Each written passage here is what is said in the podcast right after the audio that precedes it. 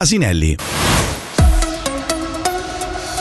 Ben ritrovati dalla redazione di Radio Ticino, un'antenna ticinese contro gli abusi sessuali nella Chiesa. È questo l'auspicio del gruppo SAPEC, l'associazione romanda delle vittime, che ha organizzato un incontro all'Usi di Lugano ieri sera.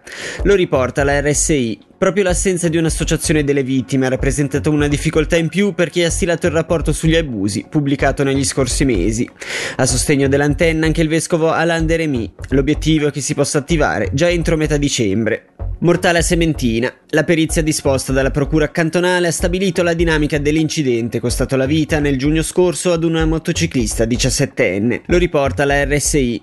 Allieva conducente, la ragazza si stava esercitando in vista dell'esame pratico quando la sua moto è stata investita da dietro dal camion che la stava seguendo. La visuale dell'abitacolo del tir era tale da consentire al camionista di percepire la presenza della motociclista. Di conseguenza è di omicidio colposo l'ipotesi di reato a suo carico, contattato Contattato dall'RSI, il Ministero Pubblico non ha voluto rilasciare informazioni, limitandosi ad affermare che l'inchiesta è tuttora in corso.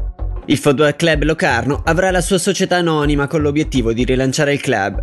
Aperta quindi la porta agli americani del North Sixth Group già in possesso di quote in altre società calcistiche quali Ascoli, Campobasso e Brooklyn. Lo riporta il CDT. Mauro Cavalli è inoltre stato riconfermato alla presidenza del comitato che presiede da luglio 2021.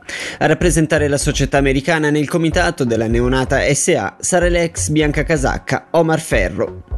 Infine concludiamo le notizie in Nord America. Niente shutdown. Con i voti decisivi dei democratici, la Camera statunitense, controllata dai repubblicani, ha approvato un provvedimento che finanzia il governo fino a metà gennaio. Ora la palla passa al Senato, controllato dai democratici che hanno però già manifestato la loro intenzione a sostenere il provvedimento.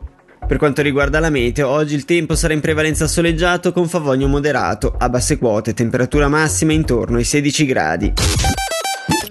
Per quanto concerne la viabilità, sulla 2 tra raccordo di Mendrisio e Melide Bissone il traffico è fortemente rallentato. Anche tra Ponte Tresa e Agno il traffico è fortemente rallentato. Infine sulla 2 tra Irolo e la Galleria del San Gottardo il traffico è rallentato per i veicoli pesanti. Dalla redazione per il momento è tutto, vi diamo appuntamento alle 8 con la rassegna stampa di Maurizio Canetta.